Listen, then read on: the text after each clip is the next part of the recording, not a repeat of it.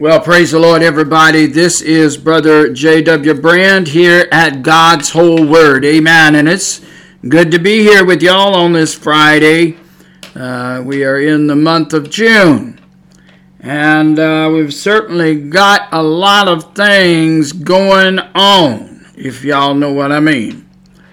And so we are here at God's Whole Word because we need to do just that. We need to talk about God's whole word. We need to uh, search out all of God's word and speak and talk about the things that God's word speaks and talks about. So we've been talking about the things that God hates. Uh, the Bible tells us in Proverbs chapter 6 where we've been, 16 through 19. It talks about the things that God hates. And yes, it is true. There are some things that God hates. Amen and hallelujah. And we were looking into uh, the first portion. When you look at um, verse 17, it begins the list. It starts with verse 16, talking about how God has seven different things. Now, that don't mean it's an exhaustive list, y'all. It just uh, uh, it gives some categories, some things that God is telling us He hates. And if God hates something, you better best listen to Him. And in verse 17, the very first thing that is listed, it's talking about a proud look. Now, that don't just mean the way you look on your face. That don't just mean the way you carry yourself, how you uh, saunter your little self around. That's not all that is involved. But when we began to look in the proud look, it's basically just flat out telling you God hates pride. You understand? God don't like pride. God stands against pride. You know who stands for pride? The devil himself stands for pride. Now I know a lot of folk don't like to hear that. They don't want to hear that. And I know there's a lot of folks that don't want to hear the next thing we've been talking about either. Because we kind of went through that. I might uh, today just might go back and forth about the proud look which God hates and the thing we've been talking about, the lying tongue. That's the next thing on the list that God hates. Don't you know God hates a lying tongue? He hates it. He don't like uh, people to be liars. He don't want a lying tongue uh, to be uh, able to stand forever, and it's not going to. The Bible says that all liars, tells us in the book of Revelation in chapter 21 and verse 8, it does. Tells us all liars going to have a part in the lake of fire. And where you go before you go into that lake of fire as you go to hell, where there is fire as well. The Bible talks about that, but it does tell us in the book of Revelation that hell, mm, all three things, death, hell, and the grave, will all be thrown into the lake of fire. Now, I heard a, well, I call him a commentator. Now, I want to make this clear before we go on much further, because I happened to mention a young man and I had listened to him a few times called Ben Shapiro. I don't listen to him all the time. And I don't want people to think that I do because he's got a foul mouth and he needs to let the Holy Ghost clean that mouth up as his. And I heard him say uh, he was over speaking in a. I was looking at this particular one, didn't realize what I was going to run into when he was speaking at Berkeley, and I was listening to it because of the subject matter.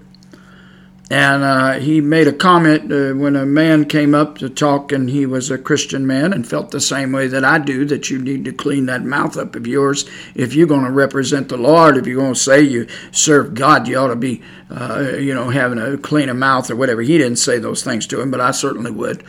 So, Ben Shapiro, you need to clean up your mouth.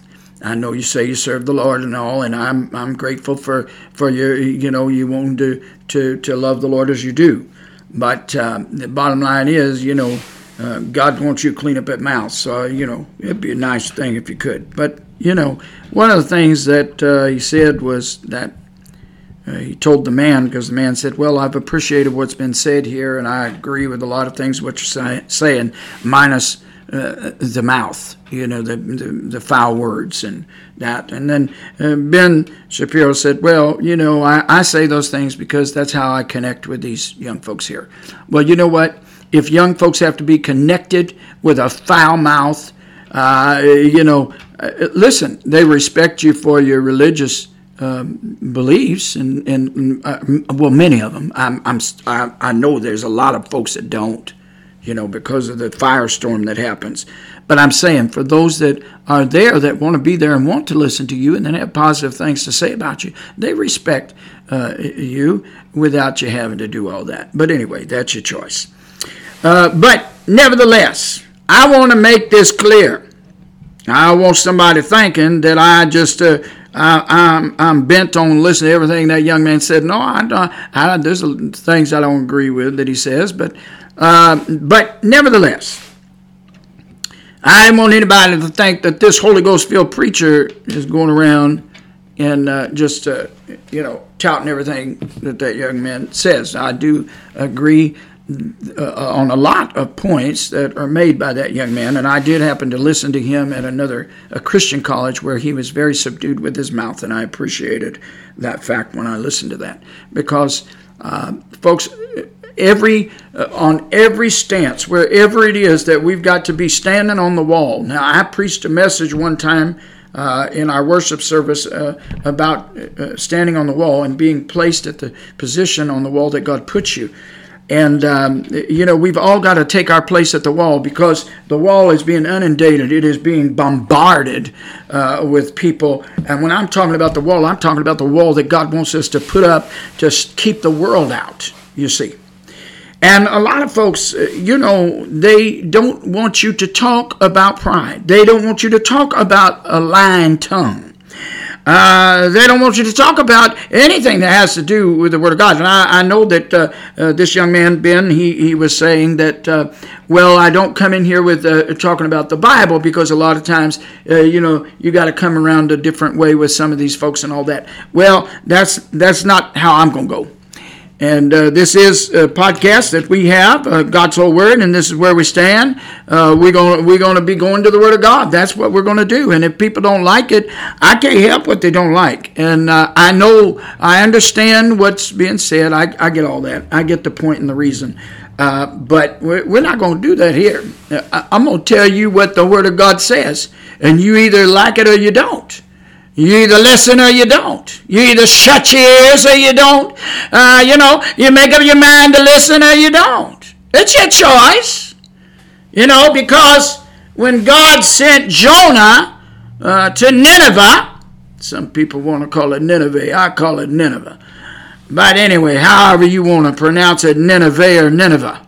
No matter to me whatsoever at all. I don't care how you call it. But in any event, when God sent Jonah, when he finally went after he got shoved up in that whale for three days, and then the whale had to spit him out, and we ain't gonna get into the debate with y'all that want to argue about the word of God. Well, it was a it was a whale. It was not a fish. I get so tired of that nonsense. Sit down and be quiet so you can learn something. Y'all know what I mean? I mean, I ain't got a problem telling people sit down. I ain't got a time, problem telling people to be quiet and sit down and learn because the Bible says their mouths must be stopped. That's what it says. It says that mouse must be stopped. I, you know, I, I had somebody uh, say to me one time, you know, you act like a maniac. Well, have you ever looked up the word maniac? You know, it's somebody that's ungovernable um, with what they're doing. They, there's no governing them at all. They absolutely cannot be governed in uh, their press for whatever it is that they are involved with. Now, I'm going to tell you, I may have a loud mouth sometime when I talk, but you're going to find many a day that there were preachers in the Word of God. They were not quiet in what they said. They were very vehement many times in some of the things that they said, and it angered people. People didn't like it. But you know, the one thing that I will refute, I will say, yes, I can be loud and I might sound like a maniac, but I'm not a maniac because a maniac, actually, the word can mean to, they're completely ungovernable. That's not the case with me. because I allow the Lord to govern my soul. Hey, hallelujah. Thank you, Jesus. Do you allow the Lord to govern your soul? Because, see, a maniac, they ain't got no governing nothing. They just wild and crazy, and they don't they don't have anything to hone them in and, and govern over their soul. Now, I got that. You know, Jesus wouldn't allow me to go out and start throwing rocks at a building just because there's maybe a speaker in there that's speaking about uh, atheism.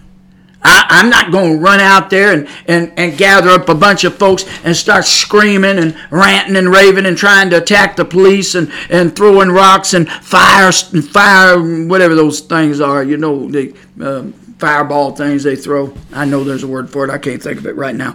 But you know what I'm talking about. I mean, I wouldn't be doing that. Why? Because the Lord governs my soul.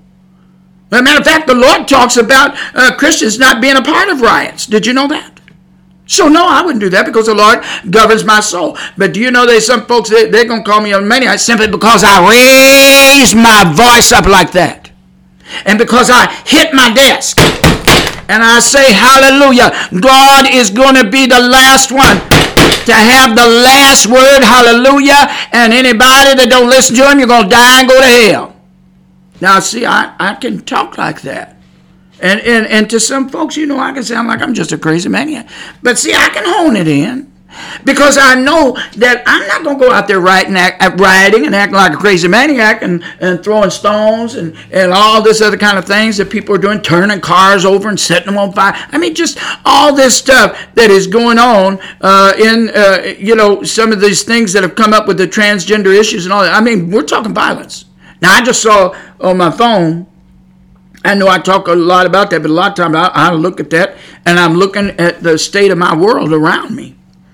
And I saw another transgender person become extremely violent and kill their own father.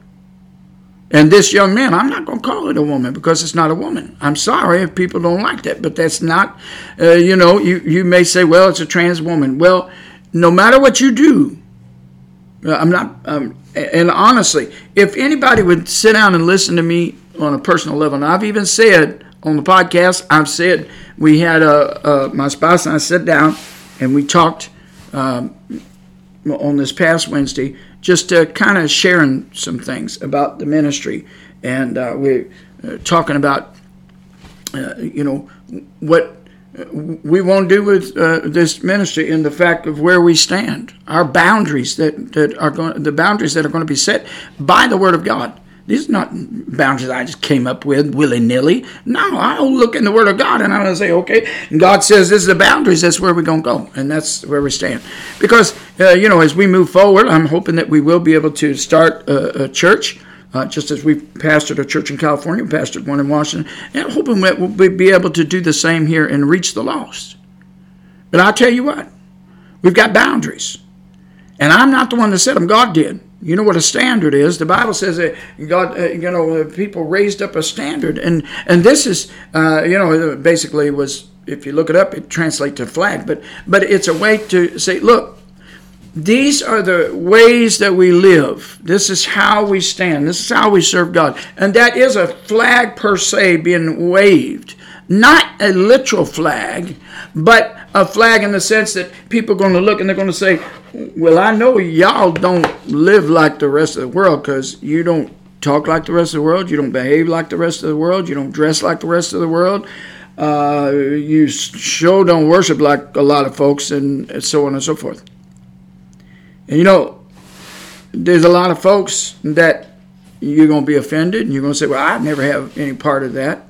Well, that's your choice. I mean, I'm certainly, uh, uh, and like I said, we are not disparaging against, I don't even know if that's the right word. We do not advocate not one iota, not one iota at all. Do you understand? With this ministry and where we stand. Now, yes, I stand very strongly and firmly in the boundaries that we have, but that does not mean that in, in, in, in what I say, that that means people should go out and commit uh, violence against transgender folks or, uh, you know, um, anybody a part of the gay agenda or anything. I don't believe that is the case. That is not the way of the Lord. We are not to live like that. We are to be a light of love and mercy, but yet we still have to stand for holiness and we have to be able to tell where we stand. Now, on the other side of the fence here, I notice that uh, that's not what happens with a lot of this, what's going on with the transgender movement and the LGBTQ, I think I said that right, LGBTQ plus, um, and I don't know what else. And I know I keep repeating it, but I'm not kidding. I keep trying to remember, I, I, and I don't really, you know, it's. I'm not trying to be offensive. Just it's so frustrating to me because when when we walked in that world. Like I said, that's where we came from. The Lord said, Come out from among them, be separate. when we walked in that world, all there was was LGB for a while. And then they started adding the T, and I thought, okay, that's a little odd because it was something that I, I was not familiar with and I and I now I'm saying this so that people know you know I, I over time a period of time I became friends with some that were uh, literal transgender literal uh, uh, when I say literal, these were people that deeply struggled with being in the body that they're in. They're, it's an emotional struggle to them. It's a deep and heavy emotional struggle. And so I have compassion for the fact that they do have those uh, struggles. You know, many of us, we struggle about with different things. And, and this is a, a, a very deep, heavy burden on some of them. Uh, absolutely, completely. I, I believe that from the things that I've seen and the people I've talked to. Uh, but there's a difference in that and uh, those that do drag. I've known somebody personally years ago. Whenever I walked in that way in the in the gay world, uh, knew somebody personally. I actually was involved with somebody that was uh, did did drag. Uh, but it always bothered me because I, I I knew the Word of God. I knew what was right you know, like I said, I backslid and, and all of that. But when God got a hold of me and, and began to, um, you know, move me back to where I needed to be and, and continuing, God is still continually working on us and, and, and moving us in the direction that He wants us to go. But I'll tell you, uh, there's a difference between what I saw then. Now, that was back many, many years ago. We're talking in the 90s. Um, there's a vast difference in what is going on today. Now, I'm not approved, pro, uh, uh, approval of, of what went on then. I'm not giving approval of what goes on now. What I'm saying is there was a vast difference between then and now. And I said this before, I said it the other day, I'm going to say it again. I think that some of these people, uh, and, and we're just going to continue on from where we were on Tuesday because on Tuesday we talked about what lies have you told yourself lately? What lies have you told yourself lately? So we're just going to kind of continue on with that because we're talking about the things that God hates and now we're on lies. And like I said, I might bounce back and forth with this uh, issue, pride and all that kind of thing. Now, you know, I, I look at, at what I see so many times over these riots and these just and you know uh, uh, other countries are watching this and looking at the mess that's going on here in America uh, with with all of these things. And I'll, I'll tell you, some of you are whining and crying about America, but I'll tell you what, in some other countries, this wouldn't be going on. Not at all. Now, I'm not an advocate at all uh, you know, there's some folks that uh, you are on the right and you think that it's a right thing for people uh, to to be uh, put to death, uh, being a part of the LGBT community and so on and so forth, because you are looking at things and you are not rightly dividing the word of God. You want to speak in that manner, and and was would I, I think some of you that uh, claim to follow Jesus Christ, I think that you would be elated if laws were passed like that. And that is disturbing that you would be elated. But you have to remember there's other things too that required uh, that there would be, uh, you know, death to come. And one of those is adultery. Well, what happens when Jesus comes on the scene, he even talks about the fact that adultery can be done in the heart. Shall we stone them too? And you say, well, how would you know? Well, there's there's certainly uh, ways because if you're caught trying to meet up with somebody and have an adulterous relationship with them, you can't say it wasn't in your thoughts, even if you didn't follow through. Hmm? And, uh, you know, so, and I, am saying those things because, uh, like I said, many, many years ago, as I began to walk uh, through this life myself and not living for God and living an ungodly life and, and being so entrenched in there, uh, I, I saw many things. Yes, I did. I saw many, many things. I saw many, many married men uh, being unfaithful to their wives. So, you know, and and and this is, you know, I remember one time there was. Um, like I told you, I used to belong to Metropolitan Community Church, and God called us out of there. But before uh, God, uh, I even met uh, Brother Vernon, and, and uh, God has called us to the ministry we have, uh, you know, moved towards. And uh, I, I, remember that um, there was another group of people that I was a part of that was in this Metropolitan Community Church that was in another city because I had belonged to more than one. As a matter of fact, three different in three different cities. I had been participating in in that. Well, I don't even want to call it a church, but that place uh, called Metropolitan Community Church is what they call it. But um, in any event, there was, you know, uh, this one particular person not going to give name. Uh, matter of fact, the person has since died, but uh, many years ago.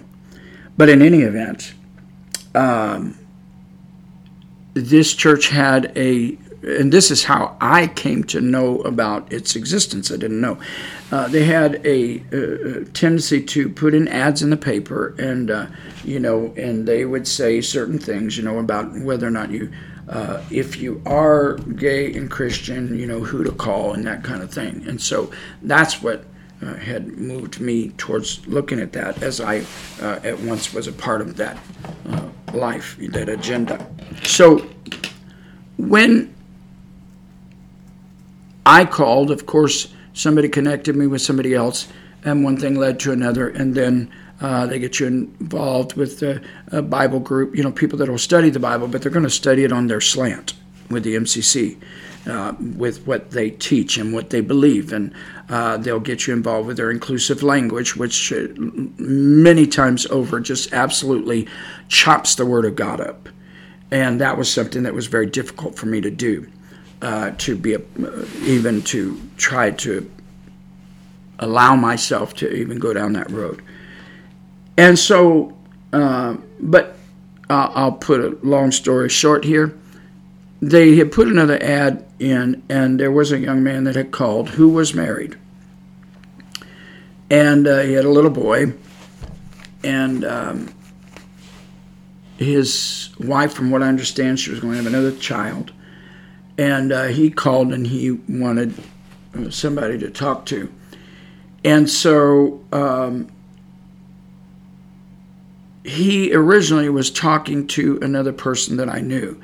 And I happened to be roommates with this person, and I they were not there that day, and I answered the phone, and I and then I explained to them. I said, "Well, the person that you've been counseling with," I said, "they're not here." And they began to say, you know, they really wanted somebody to talk to. So I began to talk to them, and as I began to talk to them, I began to lean towards the Word of God, talking to them about certain things that I understood, uh, you know, were right. It had nothing to do with going along with the per se the gay agenda, but just uh, talking about God's love and God's mercy and and, and those kind of th- kind of things, going along that lines, and. Uh, the person finally stopped and they said, I would rather counsel with you. And I just stopped. I said, Well, um, that's, I, I, I'm not a part of that group. I'm not a part of uh, those in the MCC. I said, I'm not licensed through them, and I don't. I said, I just attend the church. And but he insisted, and he said, "Well, I, I would rather counsel with you." And and I said, "Well, I I, I just can't take this person's uh, place over, and I'm not put in that position with the church." Well, they eventually let it go, but they did eventually come to the house and uh, sit down, and the, the roommate of mine was counseling with them, talking. Well, they left and they went to the bathroom, and I was uh, come in there, offered them something if they wanted something to drink and something to snack on, and uh, sat down and started talking to him again. Of course, you know, he knew that it was me that had been on the phone before. Started talking, but immediately when he started talking, he looked at me and he said, "This is what he said." Now he he actually came to our house uh, without his. Uh, he he had his son there at his house when uh, he was visited by this minister, but when uh, he came over to the house where the minister lived, where we were roommates there. And um, he said uh, he didn't have a son with him that day.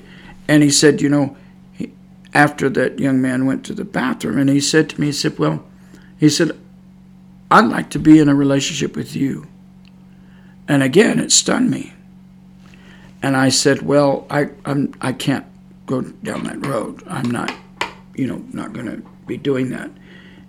And, uh, you know, and he kept on. And, you know, and, and knowing the fact that this young man, uh, he was in a marriage, uh, had a wife and, and a family and this kind of thing, it really bothered me and it floored me. Um, and you say, well, why are you talking like this? Well, I'm talking like this because I want people that are on the right to understand some of the things that go on, uh, even when you are looking at uh, people who claim to be Christians, like in this uh, MCC church, and there's many other churches now. Y'all got to understand, there's a lot of churches that are now, uh, you know, they take uh, on the the LBGT Q community for themselves. They don't have a problem uh, at all in uh, allowing this uh, agenda to be a part of their church. So I just kind of am letting you see kind of an inside look as to how some of these things go.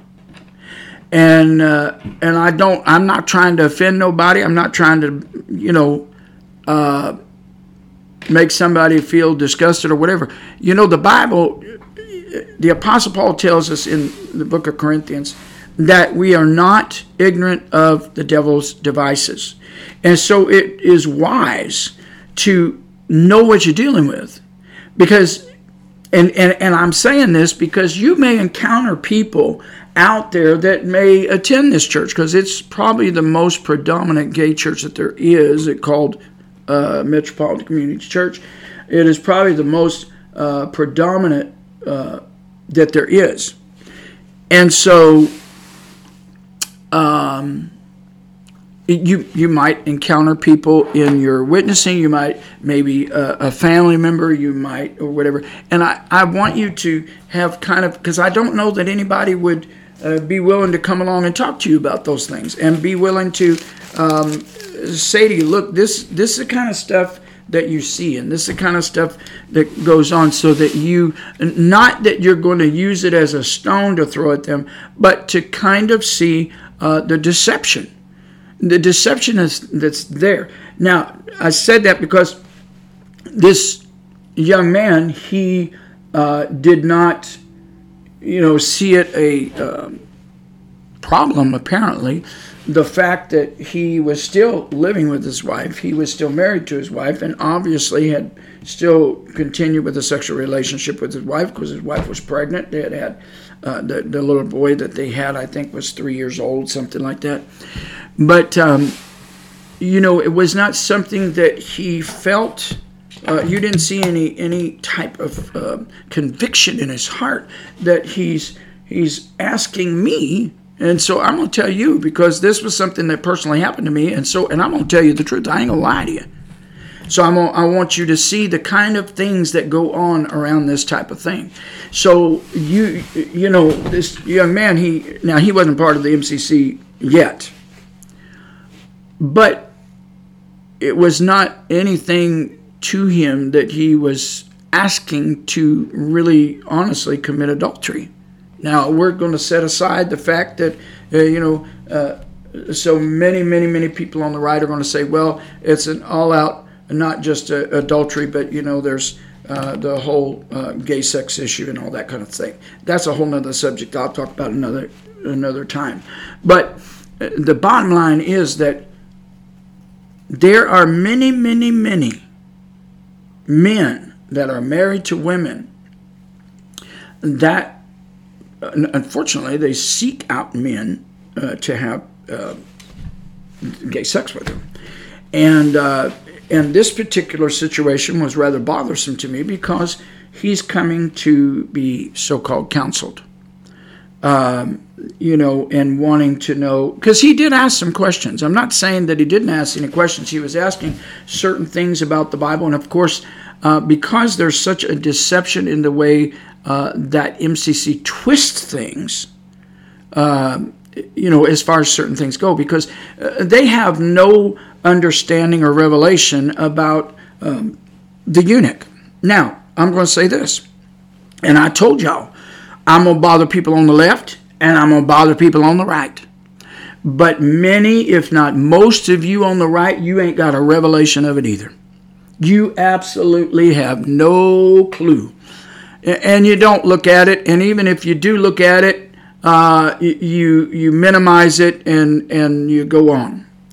But you know there is a, a, a doctrine uh, in the Word of God. Now I say doctrine because the word doctrine means teaching. There is a doctrine uh, that literally does speak of eunuchs, and and it is validated at three major points uh, because you have Isaiah, who is a prophet, then you have Jesus, who is the Messiah, God come in the flesh, and then you have the Holy Ghost. You've got all uh, three of these parts the Father leading Isaiah, talking about uh, Father in heaven, uh, leading uh, his Spirit to move on Isaiah to prophesy about the eunuchs uh, in such a way that uh, they would be welcome to come in the church. They would be welcome to be a part of the, the work of God. And they would be uh, welcome in that they would do the things that God pleases. Uh, that pleases the Lord and, and, and keeping the Sabbaths and so on and so forth is what it said in Isaiah 56 and, and uh, verses. If you read uh, verse 1 through, I think, down to about verse 7, because verse 7, I believe, is where it talks about the house of uh, prayer being a house of prayer for all people. So, but but then you have Jesus coming on the scene, and a lot of uh, I've seen many, many, many, many uh, people on the right to take uh, Matthew chapter 19 and literally just slice it to bits. Because they'll say, oh, this is all speaking of uh, something to do with just heterosexual marriage, when in fact that's not even what the subject was being dealt with at all in that scripture. It was talking about something else. Um, as a matter of fact, I'm gonna I'm gonna turn there real quick because I'm not just to say this. We're not just to whistle Dixie here. We go we go to the Word of God because you've got to go to the Word of God. Now, so what I was saying is this young man, you know, uh, he was, you know, obviously uh, looking for, you know, a same-sex partner is what it appeared that he was doing. But he still, uh, you know, he was a part of the Baptist church. That's what he said. He said he was he'd been a part of the Baptist church for many many years. His wife and him they attended a certain Baptist church. I won't mention the name or where it was at, but uh, but in any event. Uh, they had been involved with the church for many, many years, and he just has always, since he was a young kid, uh, struggled uh, with you know, same-sex attraction, and so on and so forth. So we talked about those things, and then uh, you know, asked certain questions. Well, I really um, didn't know anything else other than I just wanted to be somewhere where uh, I felt like I wasn't being attacked. Uh, and when I say attack, now y'all got to understand, those of you on the right, I remember so clearly when I had, uh, and, and, and this happened after being in that situation there. Because eventually, what I did was I went back to the Pentecostal church and I told y'all uh, that there was that time that I went down to the altar. Uh, my foreign pastor saw me in the you know the balcony, called me down. Uh, the brothers took me down. They prayed for me, but there were people behind me that absolutely refused to pray with me, and they made it vocally known. Now I did not hear them personally, but people around them did. But as I was praying, and I did not hear them, I was uh, further up. I was literally all the way to the beginning of the altar there by the altar, and uh, and I, if people don't know what that is, it's where people go to pray. A lot of people are not familiar with that, but it's where people go down, uh, you know, near where the preacher uh, is speaking at the um, pulpit, you know, and they go to that uh, area there in the front of the church, and that is known by so many churches as the altar. And so, you know, you go down there, and of course, I was on my knees and I was had my hands up in the air, and I was sobbing and crying and pleading with the Lord, and uh, you know that He would just uh, help me because I didn't know what to do because uh, I had been dealing with this all my life. When I say all my life, I've been dealing with a lot of things that just led up to where I'm, where I uh, am even today. Uh, but you know,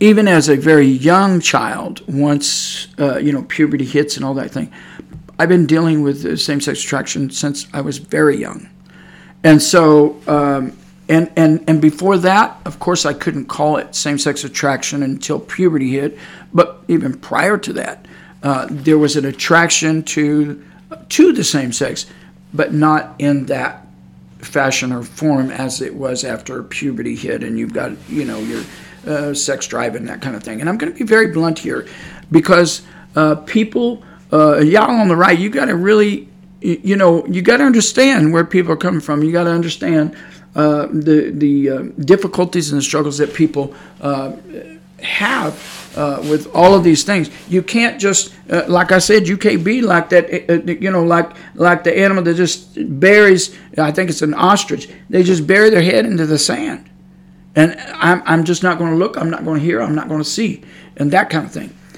But in order to fully grasp the whole picture of things, it would be wise for you to be listening to someone who was on the inside, who was there, and who experienced many of these things and were part of this, this whole uh, situation.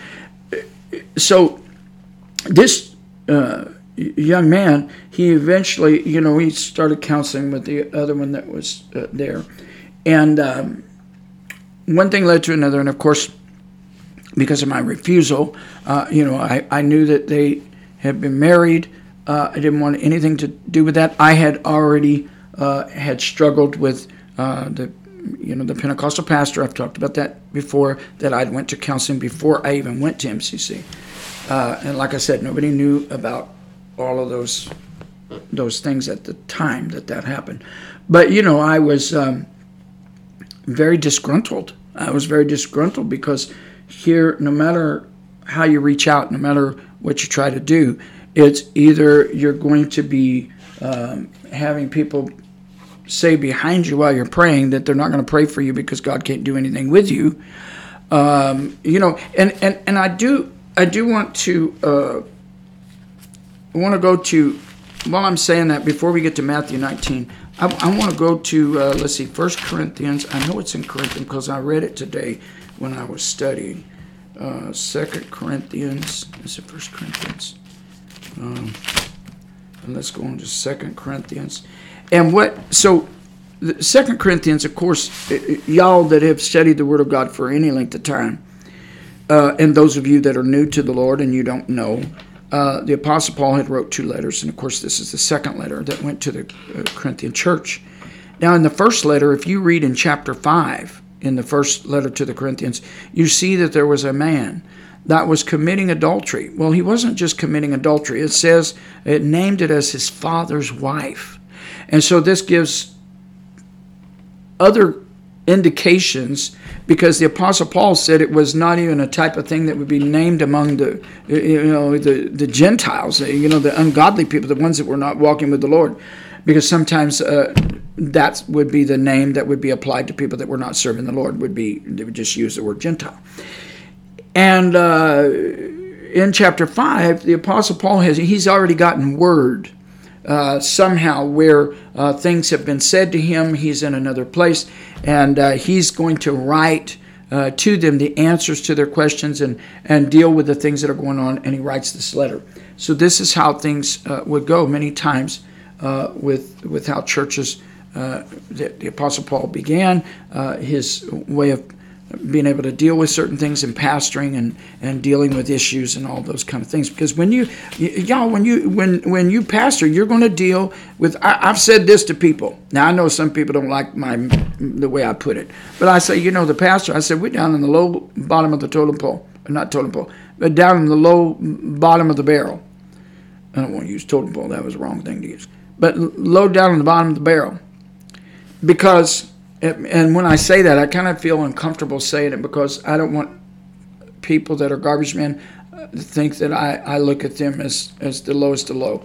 I, am not saying that because I am so appreciative. You have no idea how appreciative I am of the fact that I've got men that are willing uh, to come. You know, that's what we have. We've got men. We don't have no women here uh, picking up the garbage, but uh, men that get out there and they deal with all that, the smells and all the garbage that goes. And if it weren't for them, people, the garbage would pile up. It'd be a nasty mess. It would be horrible. And we see that with a, a strike that went on in New York several years ago, and garbage was just piled up everywhere. So I want to say this before I, I go. I appreciate y'all, y'all that work that I'm telling you what, you you deserves double honor dealing with all the mess that you deal with, and not only that, but the folks they're out there in the heat and the, you know whatever's going on, they're out there in all of the elements and picking up our garbage. And so when I say what I'm getting ready to say, please don't be offended by the way I'm saying it. I'm just making a point. You know, because a lot of a lot of time people will say, "Oh, they're they're garbage men, as opposed to somebody that is maybe a lawyer or a doctor or whatever. You know, uh, they, they, you know, people categorize things and and shouldn't always certainly should not be that we categorize them in the word of in, in the house of God. You know, uh, because the book of James is making that very clear that it doesn't matter what your uh, financial status is. That should not be how uh, you gauge how you treat somebody by the income that they have or they don't have. That should never be. But for the sake of the conversation, I'm trying to make a point here that for the pastors, we feel like those that are picking up uh, all the things that are smelly and, and, and all the garbage that's dumped out at us, and we have to pick it up and we have to deal with it uh, meaning that all the stuff that the uh, you know human beings are dishing out while you're pastoring the church, you know that are a part of the church. You say, "Oh no, everybody's just perfect and sweet and wonderful, and everything's just peachy king." I got news for you. You must have never been a pastor because that is not the way it goes. You've got all kinds of stuff you deal with, and I tell you what, I've dealt with some stuff.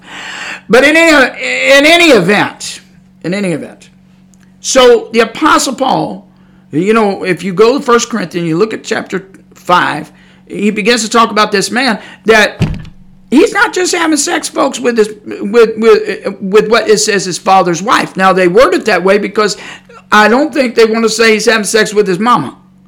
You know, and that's how horrible this was, whatever he was doing, because he said it's his father's wife. Now it could have been his mama, or it could have been his stepmama, uh, whatever the case going on, but his daddy is married to the woman that he's going around having sex with. And everybody in the Corinthian church knew it. They knew about it.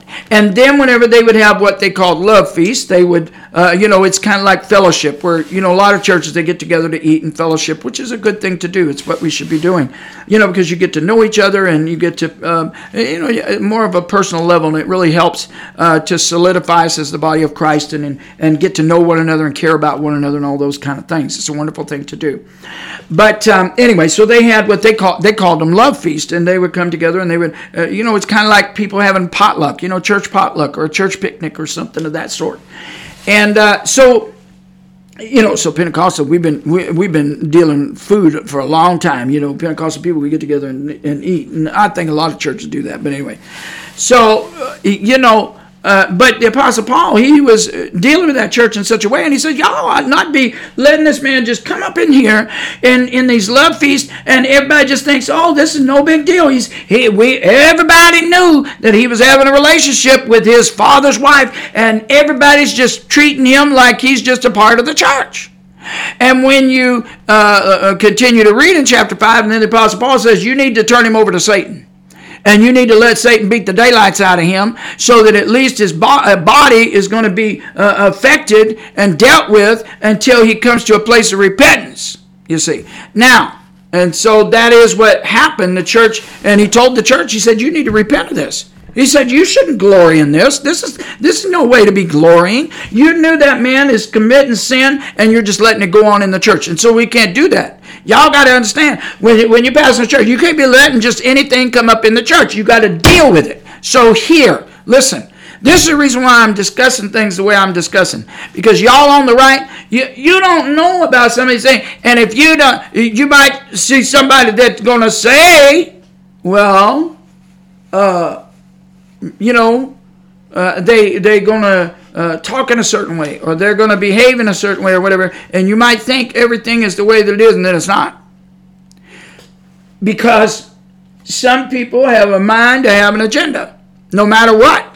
And so you have to be able to know the ins and outs of all of it so that you know how to effectively deal with things in church. And you say, well, why we got to deal with this? Because it's here because it's here. It has reared itself up, and now they, they're not just wanting to stay in the MCC, which is basically, you know, the church for the gays. I don't mean that like I believe that. I've been there, I was a part of it, but I'm saying that is the mentality of it. I know I was there. So, uh, you know, but they've spread into others. Y'all have seen it in the news. You can't tell me you don't. If you haven't seen it in the news, then you got your head in the sand and you need to get your head up out of the sand, shake all the sand out of your nose and your ears and your eyes, and start listening and looking because uh, it says uh, the Apostle Paul he said, you know, we're not we're not ignorant to the devil's devices. Well, if you're going to be ignorant to the devil's devices, then I'll tell you what, you're going to be tripped up, and so you need to you need to hear now. So it, when you start looking at chapter 2 in Second Corinthians, and you go down to about verse 5, it starts talking about that man that you know that was de- uh, dealt with severely. In other words, it was a type of excommunication from the church.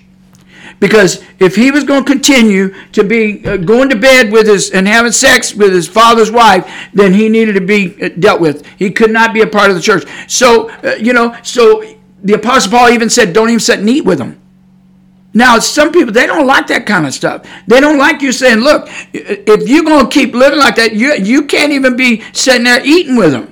Because eating is a form of fellowship where we get to know each other and all of that kind of thing. And if you're going to get to know them and you know that they're doing that and you ain't going to say nothing and you're just going to keep on walking on, well, what does that say about your walk with the Lord?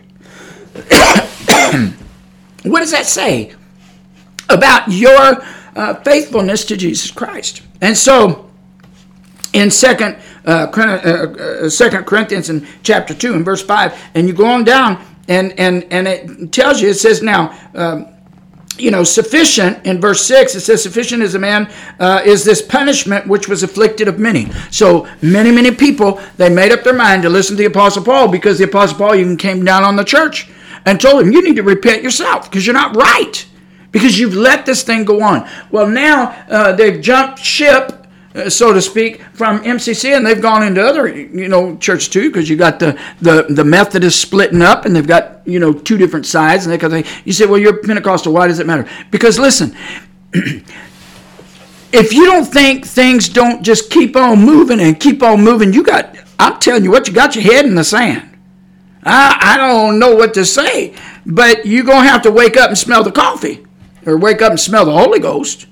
Now, so but uh, you know, he said it was inflicted by many. So uh, people began to get involved with this and say, look, we cannot have anything to do with him. We've got to cut him off. We cannot be sitting and eating with him, as the Apostle Paul said. We're going to have to let this go because he is doing things, uh, committing uh, sexual sin that God is not uh, pleased with. And uh, you know, the Bible says a little leaven leaveneth the whole lump. And leaven, you know, y'all, if you study the Word of God, you know that's yeast. And all it takes just a little bit of yeast to rise that bread up. Well, that's how sin is. All it's going to take a little bit of sin, it's just going to rise up in the church, and it's going to start taking over. And you've got to nip it in the bud. You understand what I'm saying? You got to nip it in the bud. You can't let that stuff grow on in there. And, uh, you know, so uh, he said, uh, now, now the apostle paul when you get to talking uh, gets to talking to the church which would be us as well because these letters have been preserved for us to listen and to learn and to talk and, and to be able to deal with things in the church too. And then he goes in verse 7 he said now contrariwise ye ought for, rather uh, uh, to forgive him and comfort him lest perhaps such one should be swallowed up with overreach overmuch sorrow. See this is what happened with me there, was, there were many of them that were not willing to forgive. They were willing to, uh, you know, pass whatever punishment along because of the sin that I knew I had had or whatever, and, and that, but they were not willing to come to a place of forgiveness. And and and and you cannot ignore what the apostle paul says that it will cause an overreach of sorrow in other words it will if if you don't finally get to the place where you can forgive and say okay what do we do here? How can we help you? How can we? Don't sit and just cut them off and say, well, you just pray and everything will be all right. You know, like they, what they've been talking about, you know, pray the gay away and that kind of thing. Listen, when I said I don't use that word, I don't use that word in res- respect to who I am as a person any longer because God said to come out from among them. But what I'm trying to do is I'm trying to get you to understand because people, they still put that label there. And they will still, uh, if, if you say, well, I'm, I'm uh, you know, I'm sex, same-sex attracted, even though I've prayed, I've asked God uh, to take this out, and He said His grace is sufficient. There's still people that are going to put that label, and they're going to say those words. But listen, uh, the thing of it is, there is a, a place and a space where forgiveness, if you do not allow that forgiveness to take place, what is going to happen? There is going to be an overreach of sorrow, and you cannot ignore that scripture. You can't do that. Now you can. You can, but let me ask you something. What did the Lord say? If you don't forgive, your daddy in heaven ain't going to forgive you. Now, you know that's true. And so, uh, you, you, know, people, uh, you know, they might they might make up their mind, okay, well, I'm going to go back to, uh, you know, the apostolic Pentecostal church over here. I'm going to go back to uh, Pentecostal, uh, whatever, over here, whatever the case. Or maybe you're not Pentecostal. Maybe you're listening and you're not Pentecostal. And I don't want to leave you out either, okay? Because I believe that everybody's got, you know, there's a place and space where you're walking and God is uh, leading you into all truth and all that. Because that's what happened to me. I mean, I was raised in the Baptist church, and then from there I went to the Pentecostal Church of God, which is a Trinitarian Pentecostal, and that's where I received the baptism of the Holy Ghost with the evidence of speaking in tongues. And, and I was 16 years old then. And then, whenever I was uh, 19, uh, I began to attend the Spanish Apostolic Church, and I didn't even speak Spanish, and I was the only white person in the church and didn't even understand what was being said, but I could feel the presence of God. Now, I did have an interpreter, but that created a lot of problems for me. And I'm trying to move along quickly here so that you can kind of get a, a little bit of an idea of what was going on. And then, after a while, because I was not getting spiritually fed like I needed to, because by the time the preacher spoke in Spanish. My pastor would speak in Spanish because most of the congregation spoke Spanish, uh, except for some of the young people. I was in the same boat with them, and so some of them had translators as well. But uh, it, it was not giving me, allowing me to be fed enough because by the time I got it translated into my ear, they've gone on to something else uh, in the message and so on and so forth, and I was just losing a lot. And, and you lose some in translation as well. And so, uh, you know, I began to talk to my translator, who was actually the pastor's son. And I said, you know what? I'm really struggling with, uh, you know, getting a lot out of this spiritually. And uh, so he said, "Well, talk to my dad." He said because he might have you go to the what he called the English church. That's what they called it. And so that's how I ended up uh, going to uh, Pentecostal uh, church, Oneness Pentecostal church, and was there for many many years. Um, you know but of course i struggled. I when i arrived there i arrived there with this issue. I arrived there with these struggles. I arrived i was with those struggles in the spanish apostolic church. I was with those struggles when i was in the pentecostal church of god. And and you know and i and god uh, baptized me with the holy ghost because i was repentant to him. I said lord whatever it is lord i, I i'm sorry. I want to live for you and i want to be filled with the well i didn't say i want to be filled with the holy ghost. I didn't know what that was. But i was filled with the holy ghost and then somebody later explained to me what that was. And and and and so but afterwards of course i would say lord i want continually to be filled with your spirit. And god would over and over and over allow me to be filled with his spirit over and over. And and and it was such a blessing. But you know the thing of it is when you get your eye off of the lord and sometimes people themselves uh, within the church they can kind of help steer you off because of the way they're treating you and you say, well, you just got to keep your eye on Jesus, then you explain to me if that's not the case, if that's not the case, then how come he says to the church, look, you're going to have to forgive because if you don't, you're going to cause him overreach of sorrow, overmuch sorrow. In other words, more than what should be. Now, you cannot say that you don't have a responsibility to that. You absolutely do.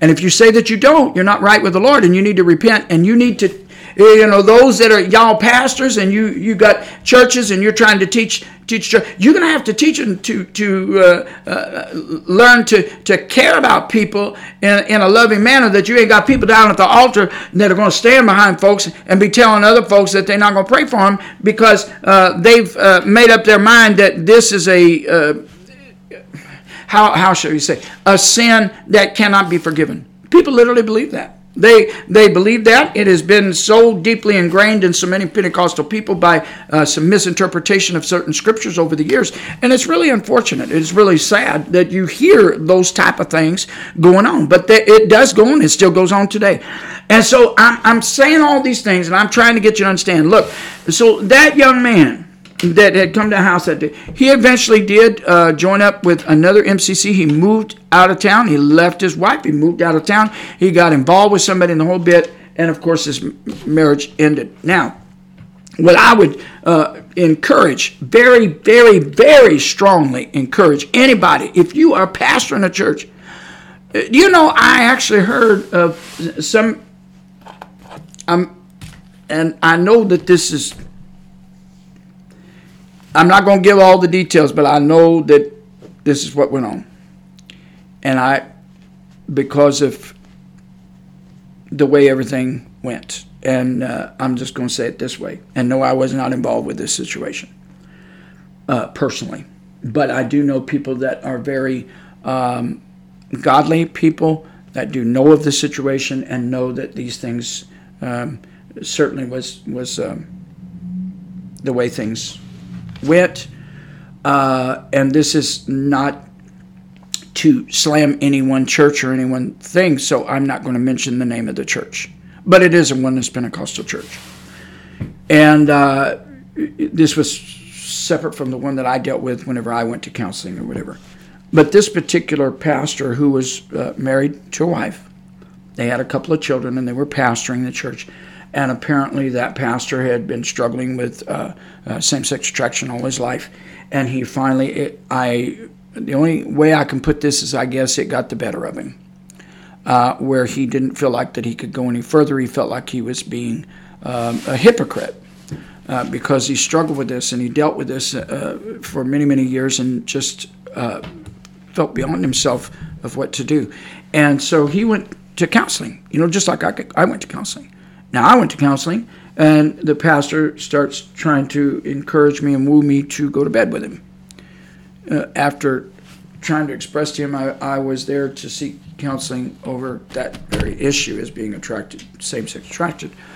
But this man's, um, how should you say, what he encountered and what he dealt with in counseling was that he was instructed. Now, you got to remember, because some people are going to find this hard to believe. But you have to remember now, this took place in near the late 60s, around in there in the early 70s.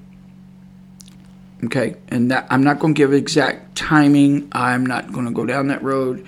I'm not giving detail because um, there are people involved, uh, you know, in other parts of that situation that um, I'm not willing to say things that can just uh, re-hurt and re-offend and re-open wounds. I'm not going down that road.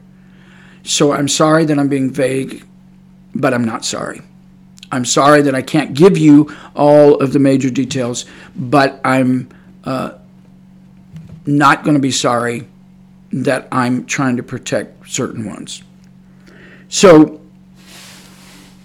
in light of what I was saying, this pastor who had struggled with this for a long time, he went and he finally explained uh, and was receiving counseling, was willing to submit to the counseling, but in the course of his counseling, and like I said, this was late 60s, early 70s, you say, well, you were a young child then. Yes, I was. But like I said, I know people that attended this church, and I know them very well. And so as an adult. I know them very well. So, with that said, um, and these are things that later came to my attention because of what I dealt with. But this pastor went to several counselors over a period of time, um, you know, pastors themselves, and had instructed him that the best uh, thing for him to do was for him and his wife to have another child. Now, that, I'm sorry that I have to say it this way, but that was actually, I believe, a very wrong way of counseling in that situation. And so this pastor submitted to that. And they did have another child. But of course, all that did was just make things even more difficult because now there's another child um, that is a part of this family, and uh, the man eventually um, gave up his pastorship and he left his wife. And uh, now, am I saying that that was the right thing to do?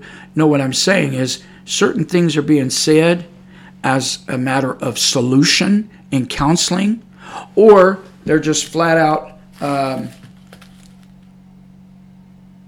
people who shouldn't be counseling because you're leaning into a place that you shouldn't be leaning into, like what happened with me. And so, but so many, many, many, and I'm going to say Pentecostals because that's where I've been. That's what I know. That's where I've lived. That's what I've seen. Many, many, many, many Pentecostals sometimes are given some counsel that can go counter uh, counterculturative, I believe is would be the right word. Maybe that's not the right word, but it's counterproductive. Absolutely, completely counterproductive uh, in the situation. And and see, the Apostle Paul, he had to literally counsel the church to let him know, look, you've already done everything that you need to do, and now you need to back up from what you've been pressing in the way that you think should should go, which was the right thing to do for a period of time. But now you need to forgive and you need to move forward in that forgiveness. So uh, there are times that uh, sometimes people are not, uh, they may be doing um, the right thing, but for the wrong reasons. They're continuing on and continuing on. Or uh, they may say uh, the wrong things for what they think is the right reasons. You know, and so uh, in so many people's minds as they are trying to counsel with people and that kind of thing uh, come up with things that are not really uh, things that should be said to help counsel them and to move them forward into a, a, a healing process or or uh, finding maybe just a place where they're going to live in their life and and and being at peace uh, with their lives, but living for the Lord and doing what uh, God says and obeying Him and obeying His word and um, and being able to serve God in the place that He calls them, such as with um, Brother Vernon and I. And so, uh, you know, because there there is much to be said about separation from the world. As a matter of fact, it is an absolute must from God. So certainly we do have to separate ourselves from the word of uh, from the world and not uh, allow the word of God to be something that offends us.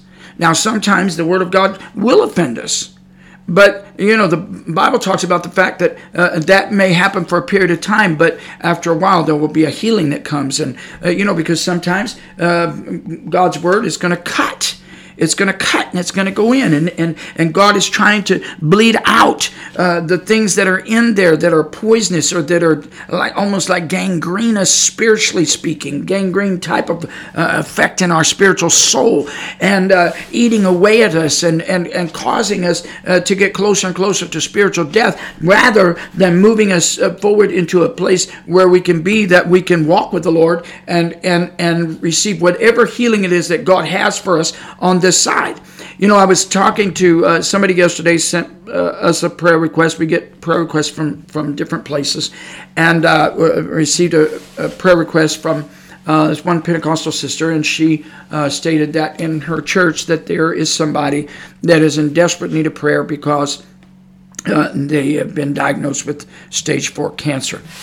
And uh, so, you know, and I, I was trying to send them word of encouragement back because they, they know this person personally. And, you know, and, and I, but I, I did say to them, I said, you know, I said, I'm definitely going to pray uh, that God will do a work of healing because I know that God is a miraculous, uh, He's got miraculous power. He's able to miraculously heal. I've not just read it in the Bible, I've seen God miraculously touch people. I've watched it with my own eyes. And so I know Hallelujah. Thank you, Jesus. I know that it's true. I know that God possesses the power to heal on this side. But sometimes, for whatever reason, God don't choose to heal on this side. But the devil's a liar because God is always for those that will put their faith and trust in Jesus Christ and will walk with him and obey him and live for him. They are going to see God heal them completely either here or over there. You see? And uh, so I was trying to encourage them and give them that word, and, and certainly, but of course, believing that God could use this person as as being a tool, as a of a of a witness for God's power. You know that uh, God can take us down to the lowest of low. But I prayed and I believe that God can touch that uh, person that has got stage four cancer and heal them absolutely instantaneously, where they can go to the doctor and God can touch them in such a way that whenever they go to do the test and they'll say, We don't know what happened. Where's the cancer? Where did it go? What happened? Uh, you know, I believe that God can do that because I've seen the God that I serve and the power that He possesses. I've seen Him do miraculous things. But, but you know, the thing of it is, even if God don't allow it on this side, don't let the devil lie to you. And, and, and, and maybe, you know, you've got a relative that is struggling with, with that, uh, you know, some type of physical ailment and, and, and, and they pass away and they've got faith in the Lord and they passed away. Don't look at that and say, God, you took away my relative. No, no, they've got a healing over there. That's what happened to my mama because uh, you know she prayed for healing and prayed for healing god you know she was always in so much pain and all that i said but mom listen if God don't heal you on this side, I promise you, you're going to get your new body on that side. And I'm going to tell you what God did. Amen. Hallelujah. I remember that after my mother died, the week that my mother died, and I was I was really upset because, uh, you know, just my mother had struggled with so many things, and I was I was in a lot of uh, grief. You know, eh, we're going to grieve over the loss of, of those around us. Don't don't uh, look at us that grieve for the loss. Uh, you know, when we're baptized with the Holy Ghost and living for the Lord and staying full of the Holy Ghost, that don't mean that we can't grieve when somebody somebody dies that we love, we're going to grieve, and you got to let us have some space to do. But you know, there's some people that are so religious and so high mighty and and so uh, uh, um, you know holier than now that they can't imagine that somebody's going to deal with grief. All right. But I was grieving, and I was grieving for, for several days, and, and then one night I fell asleep, and the Lord allowed me. It was like I literally could see it just as clear as day, as if I was there. And I saw my mother in, in a gigantic area, massive area, and she was moving back and forth, and she says, Look, I can move, I can move. And she was in this beautiful white, uh, what looked like a dress to me. And she was just moving so gracefully. Not like a ballet dancer, but just moving so gracefully. She looked beautiful. She looked young. And when I woke up from that and I realized that God had touched my mother, that God had given my mother that what she needed, whatever it is that God's going to give us on that side until we get our new body, there is going to be something that God's going to give us over yonder. And we don't have to worry about it. Amen. Because God is going to do whatever we need, whatever God's going to give us over there. Don't worry about whether you're going to be naked over there and not have a spiritual body. God got that taken care of. The Bible says so. And so when you uh, you you, you uh, say, well, the body's down in that grave, but God's got a spiritual body that'll take care of that for a while until He go back and He gets uh, that body and raise it up out of the grave on the day that the Lord comes back and the trumpet sounds. Now I got Bible on everything I just said, but I said all that to say this. My mother struggled in that physical body. She dealt with certain things. I, I, I know of people right now. My mother dealt with um, she dealt with schizophrenia and mental illness and all of these different things. And we had to keep her on medication in order to keep those things uh, regulated. But I prayed and I said, Lord, help these meds to work like they need to because without it, it was a very deep and heavy struggle for her. And so sometimes that's got to be that way. And But you trust God that God is the one that's going to help you out no matter what, no matter what it is that you got to do. But uh, I saw my mother, God touched my mother to where she literally could be in a right frame of mind. And for that, uh, you know, for that that period of time before uh, she passed away where God was allowing her to be in her right mind and she would get up and testify and she would talk whenever she would finally be able to stand up and have the strength to stand up and she'd stand up and she'd, she everybody knew when my mother stood up to testify that it was going to be a while. They knew and so sometimes I'd just stand back from the pulpit and just let mama go because she was just going to start talking about uh, you know what God has done for her and she was so glad to be in the house of God and so on and so forth and kept on going and going and going and going. And and sometimes my mother would get to shouting. And so, uh, but but but I tell you, listen. I said that because you know my mother still dealt with pain. She still dealt with struggles. She she still had to take that medication to keep her uh, regulated like she needed to be mentally. You see.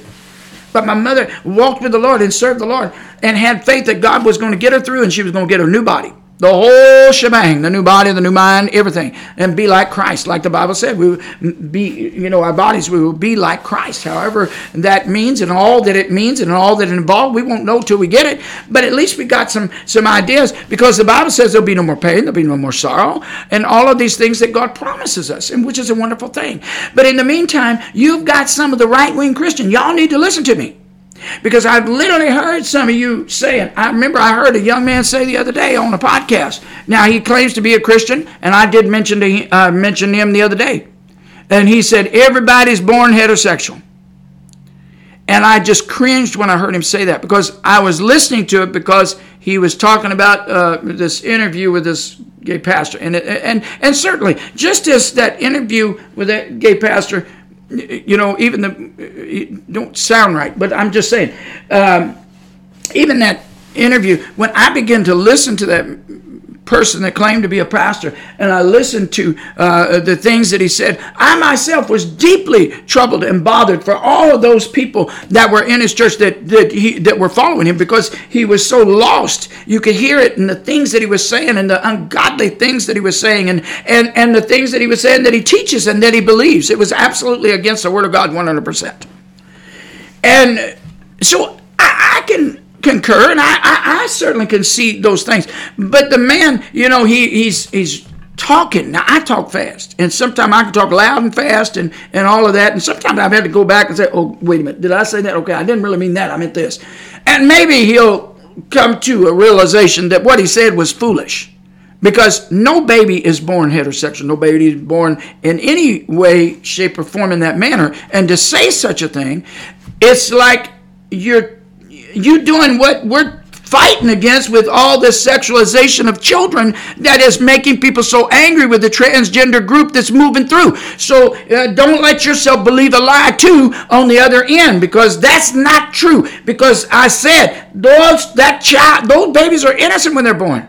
They don't have no sexual nothing when they're born. Don't sit there and say stuff like that because you're on the other end of saying something that's that's that's just as difficult to, to listen to because you're sexualizing a little baby by saying they're born heterosexual. No, they're not. They're born completely innocent.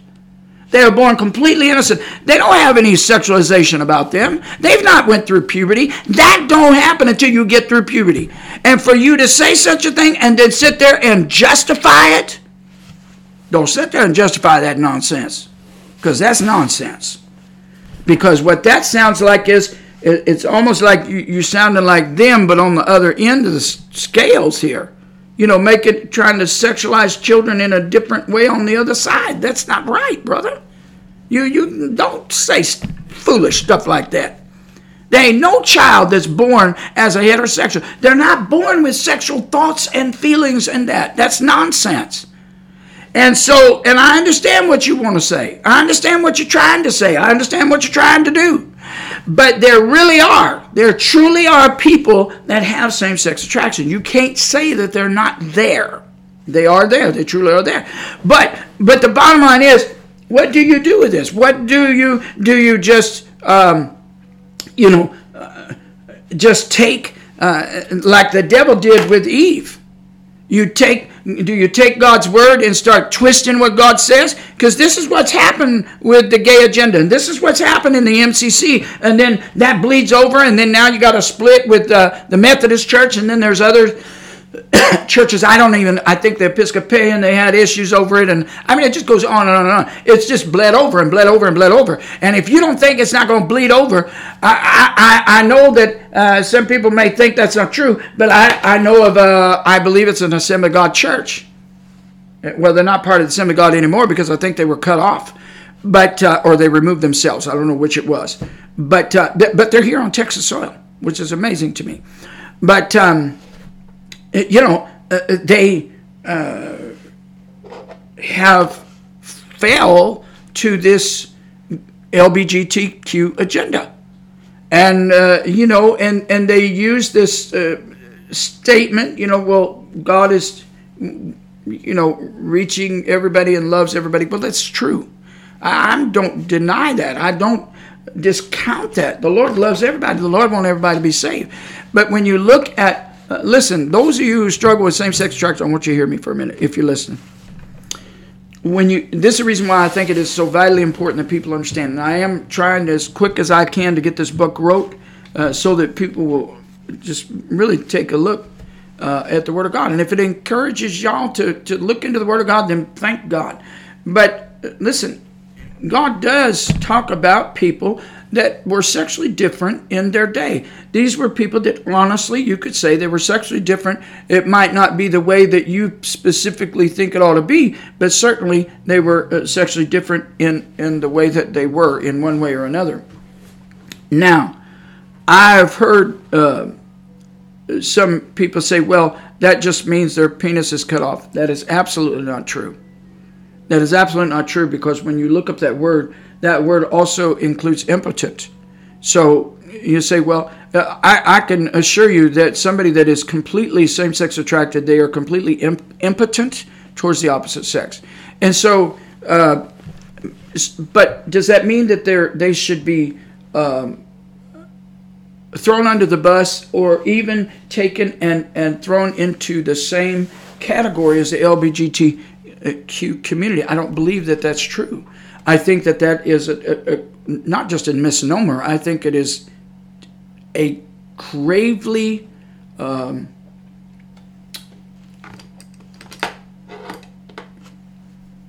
I don't want to say wicked, but it is gravely disparaging to the Holy Ghost, and I believe that emphatically.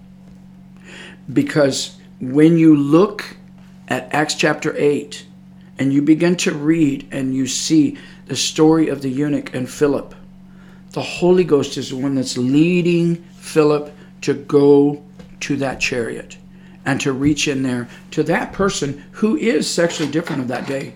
You cannot deny that that is true. And then you have Jesus who's making it very clear that there are some that are born.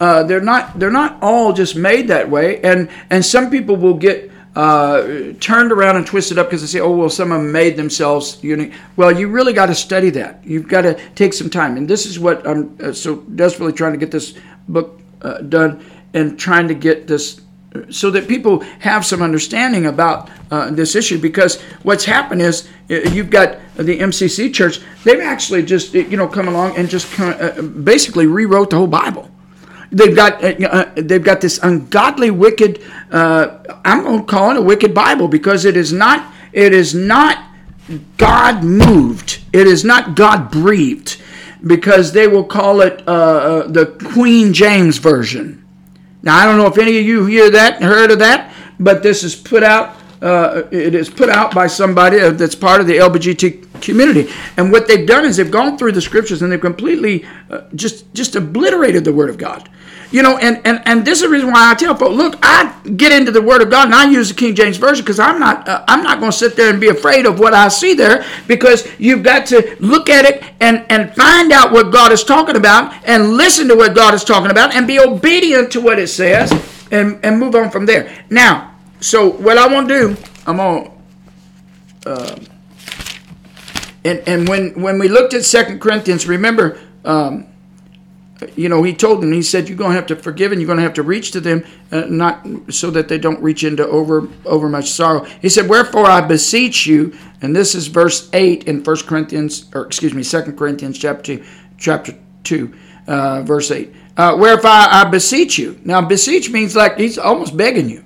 He said, I beseech you. That's the same if you go to Romans chapter 12 and verse 1 and 2. He, he's talking about, uh, you know, how we're supposed to live. He said, I beseech you by the, mercy, uh, by the mercies of God uh, brethren, by the mercy of God, that you present your bodies a living sacrifice, holy and acceptable unto God, which is reasonable service. And be not conformed to this world, but, but, but we're to be changed. Our, our, our mindset and the way we live, how we walk, how we serve God, even how you dress, everything ought to be coming under the submission of the Holy Ghost. And so uh, it says, uh, I beseech uh, you that you would confirm your love towards Him. He said, I'm begging you to do this. Now, you know how many people are just uh, there. If, if somebody come into uh, their place of worship and they uh, make it clear that this is something that they deal with and they struggle with.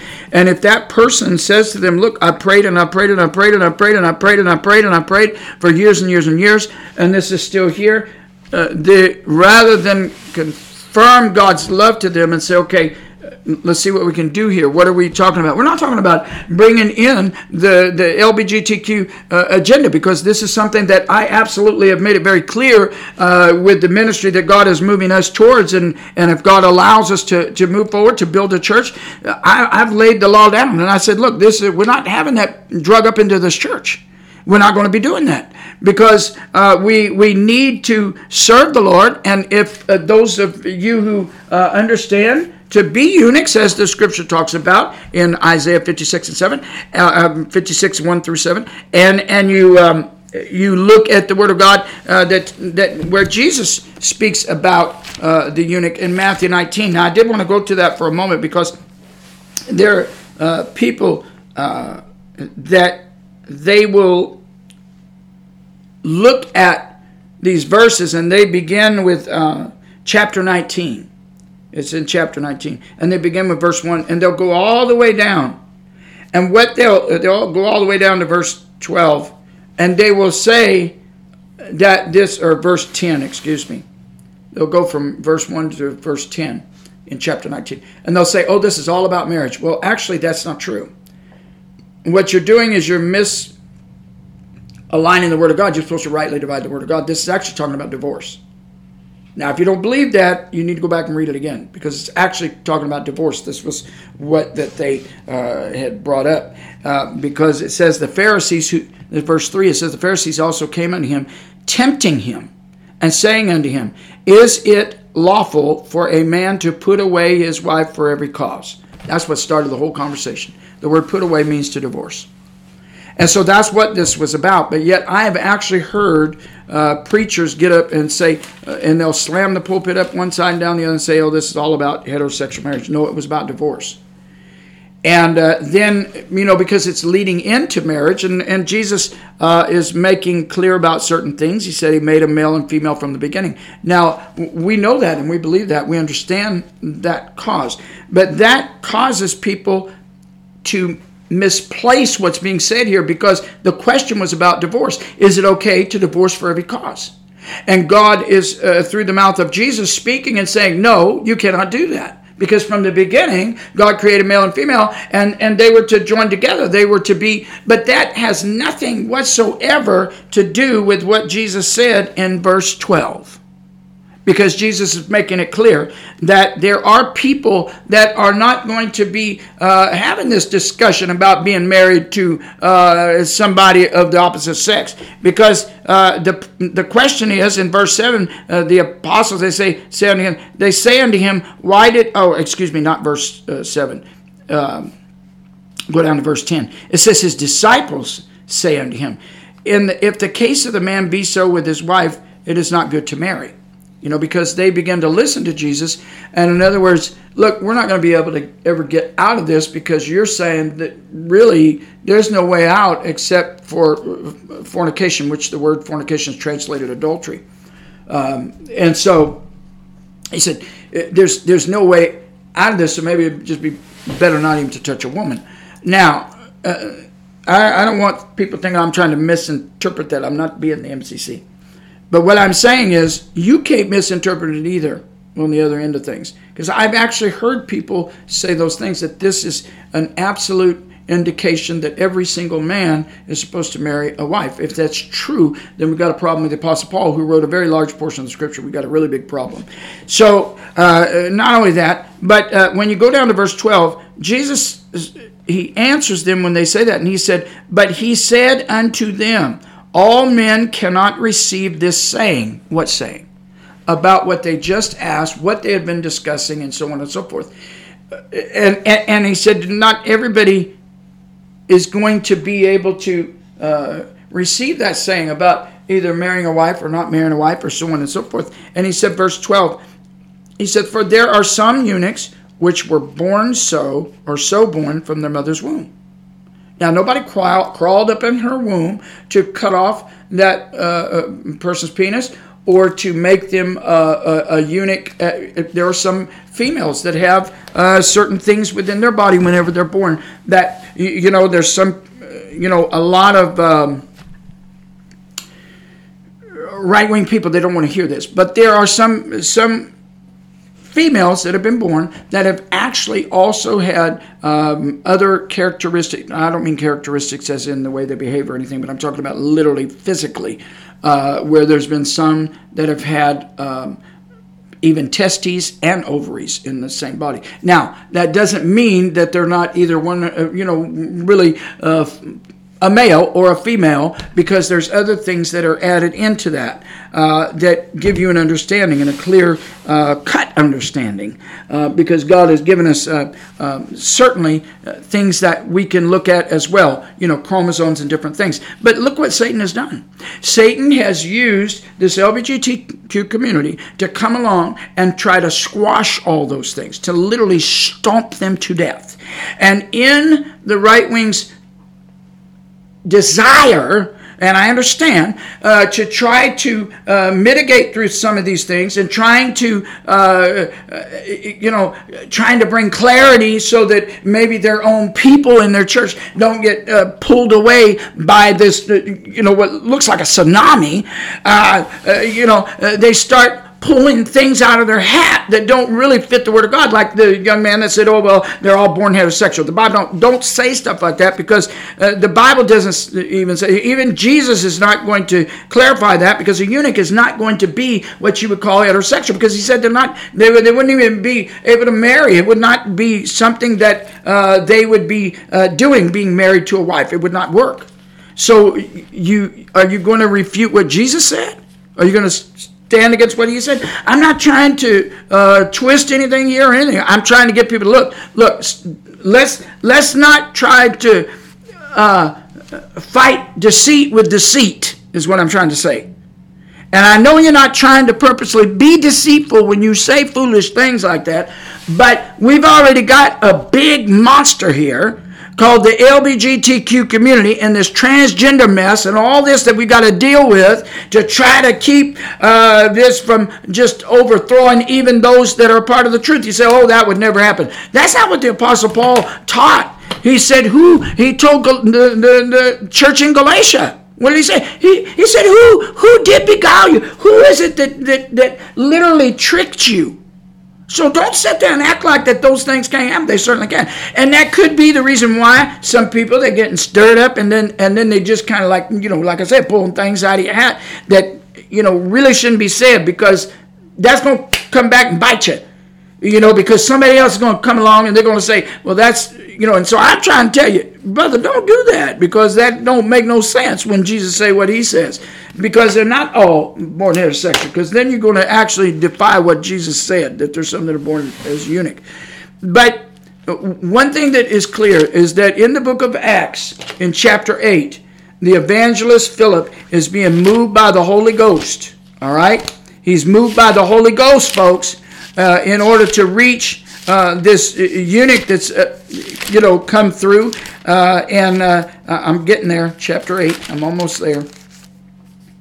And it's, it starts in it's in chapter 8 of the book of acts and then just starts in verse 26 and goes down to verse 39 and it says the angel of the lord spoke unto philip saying arise and go toward the south unto the way that goeth down from jerusalem into gaza where is desert in verse 27, when he arose and he went, and behold, a man of, uh, of Ethiopia, an eunuch of great authority, and under Candace, the queen of the Ethiopians, who had the charge of all her treasure, and had come to Jerusalem to for to worship. Now, I want to make a point here.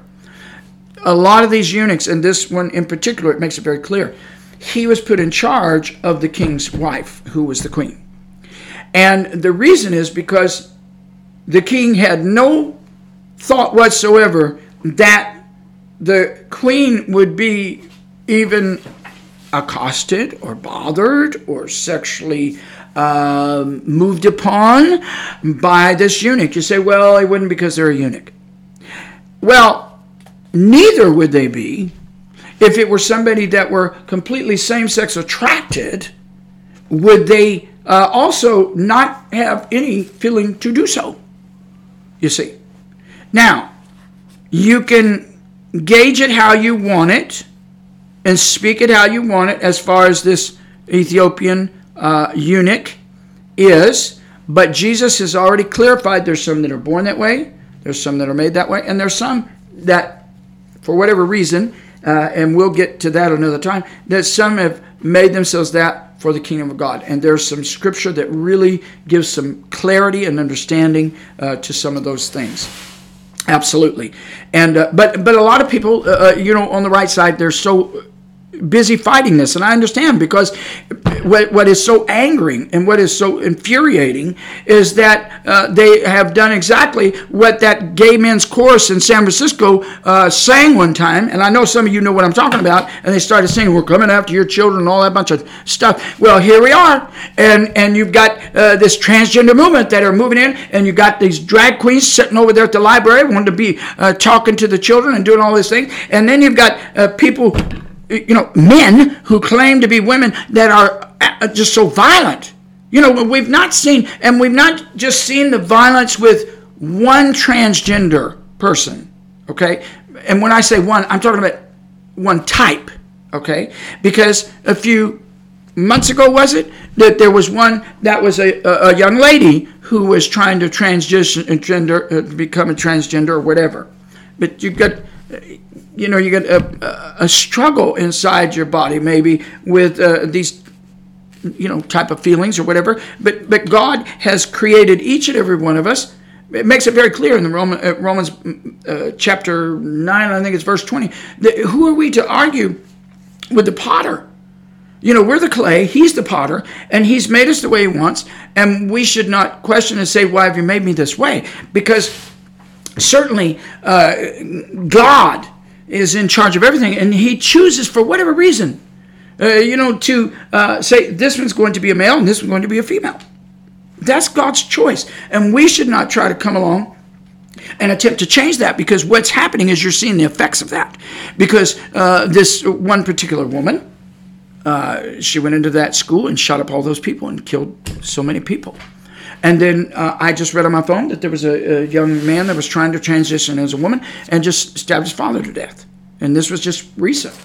Um, and, you know, these, you know, people are not realizing, look, you're trying to change something that God made, and you're seeing a reaction from this that's not good.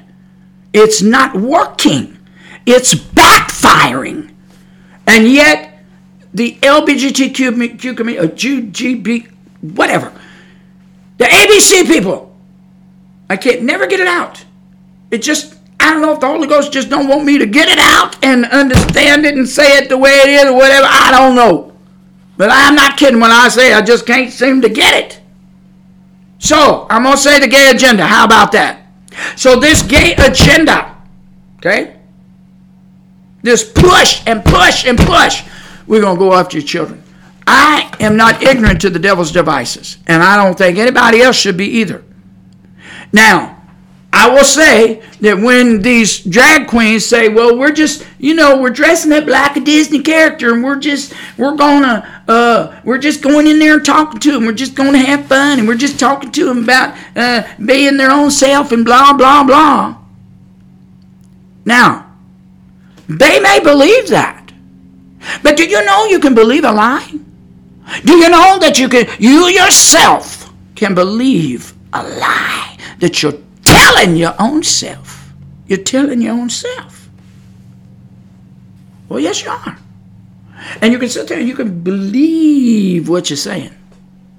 But listen, those who know the Word of God, we are not ignorant to the enemy's devices.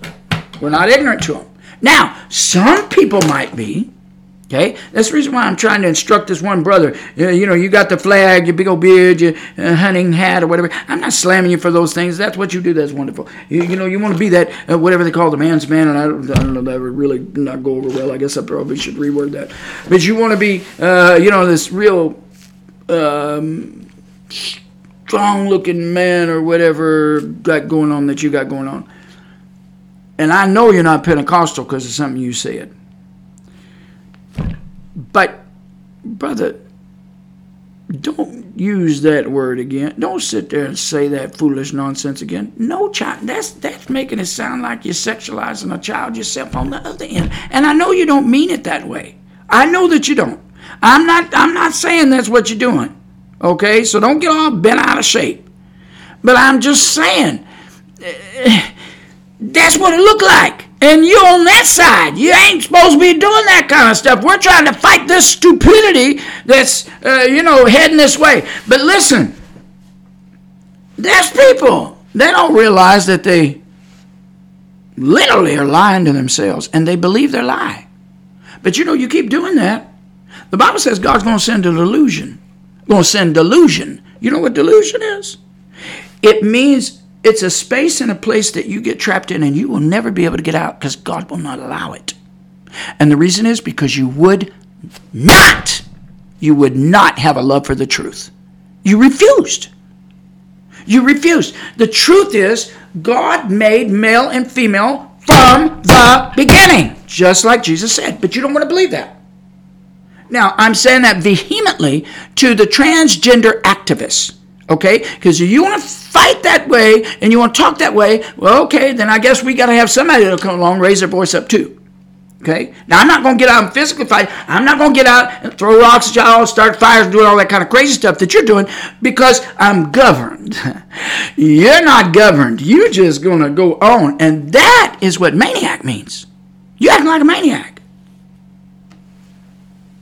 The only way you're gonna have to you're gonna be able to stop acting like a maniac is to get yourself baptized with the Holy Ghost. But you know what? You're not gonna get baptized with the Holy Ghost. God's not gonna give you the Holy Ghost. You know why He won't give you the Holy Ghost? Not because maybe you struggle with uh, with this identity crisis that you got going on, and you feel like maybe you are on the wrong way. No, that's not why.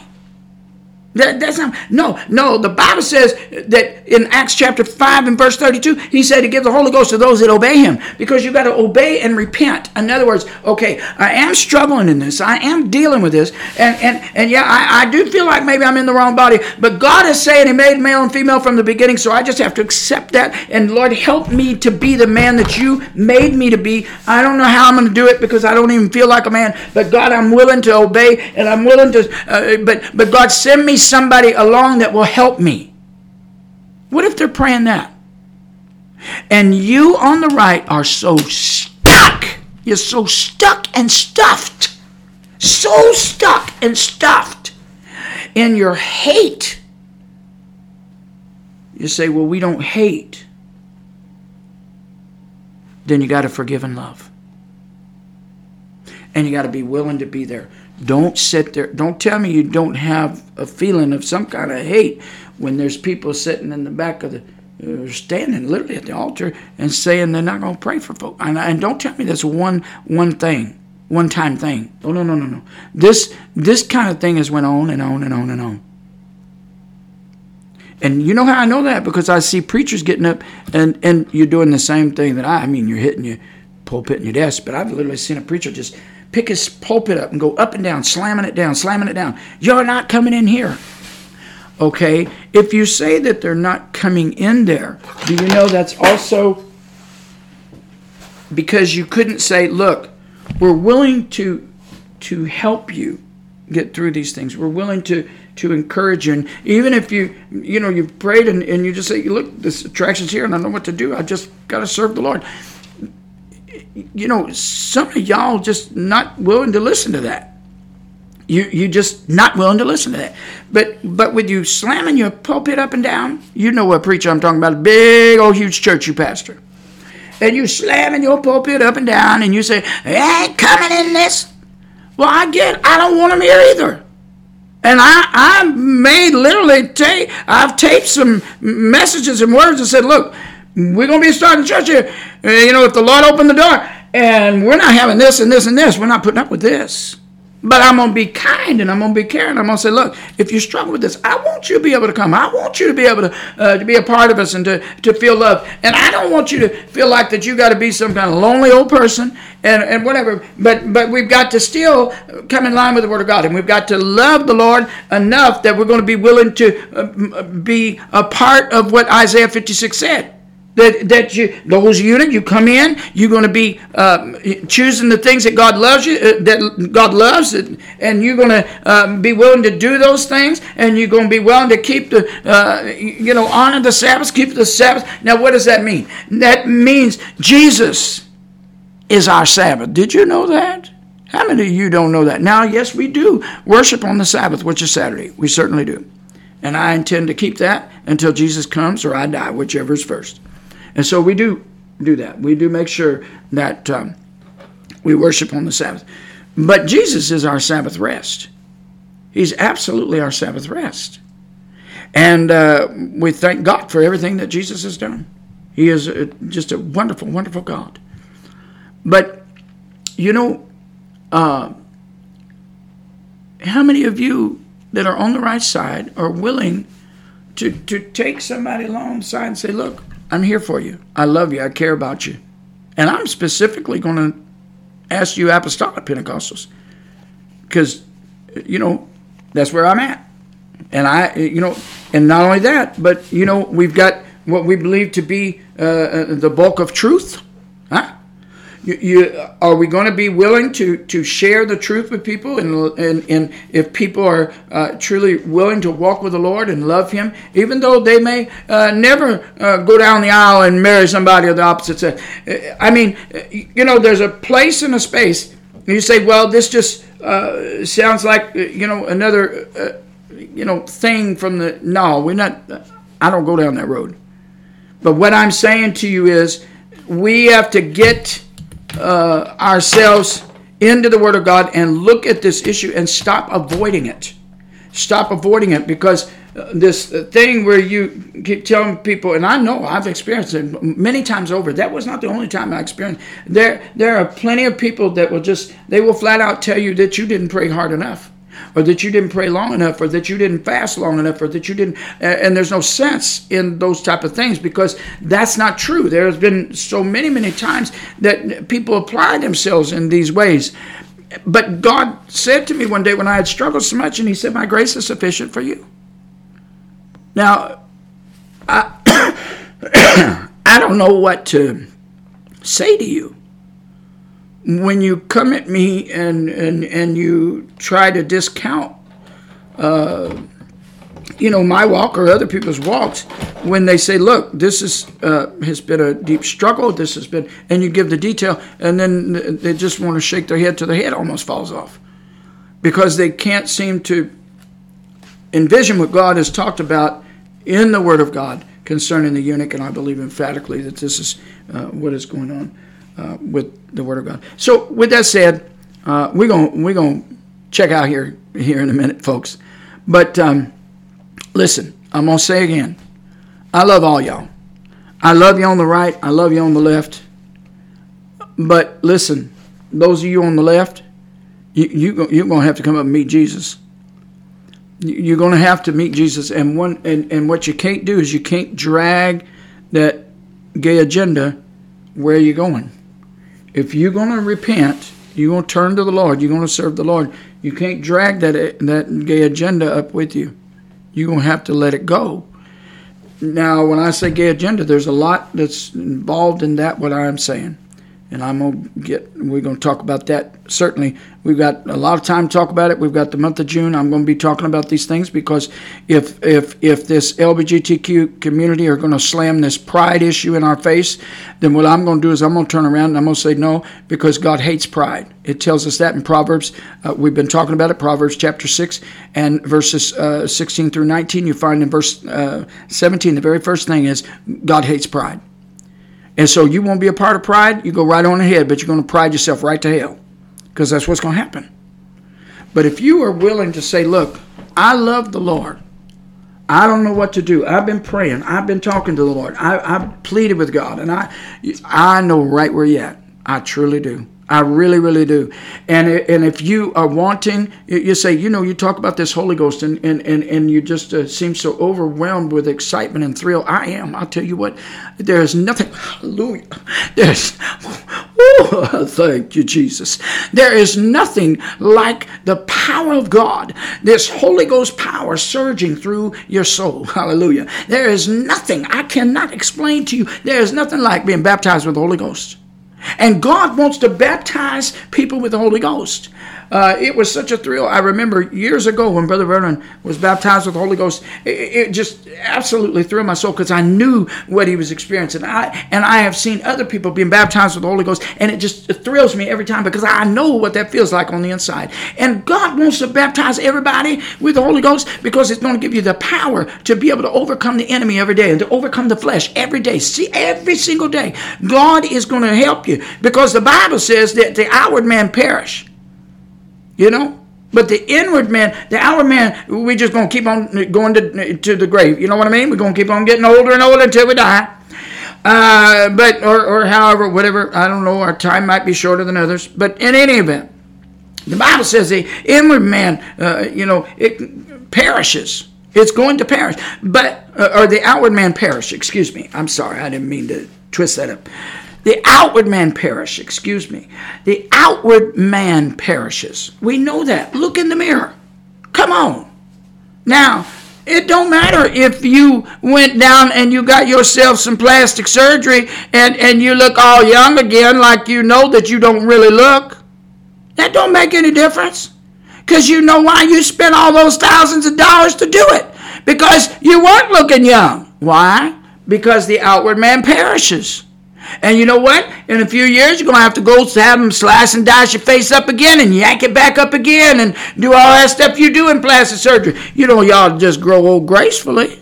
Hallelujah. And then some of you going on and you dyeing your hair and doing all that. Some of you look like clowns. You got pink and you got blue and you got green. God didn't make nobody like that. God gave you natural color hair. Y'all to leave it alone. Don't you know that the Bible talks about the gray-headed man ought to be honored? That is, if you learn how to serve God during those years and you became gray headed. And in your gray headedness, you've learned some things. You know, you should have the honor of, of wisdom given to you because when people look at the gray hair, they say, oh, that man got some wisdom, or oh, that woman got some wisdom. Well, some of them don't. I've seen some gray-headed people. My word, they're so far from wisdom, they don't know what they're doing. But the Bible says it ought to be that the hoary head, the word hoary head means the gray-headed one.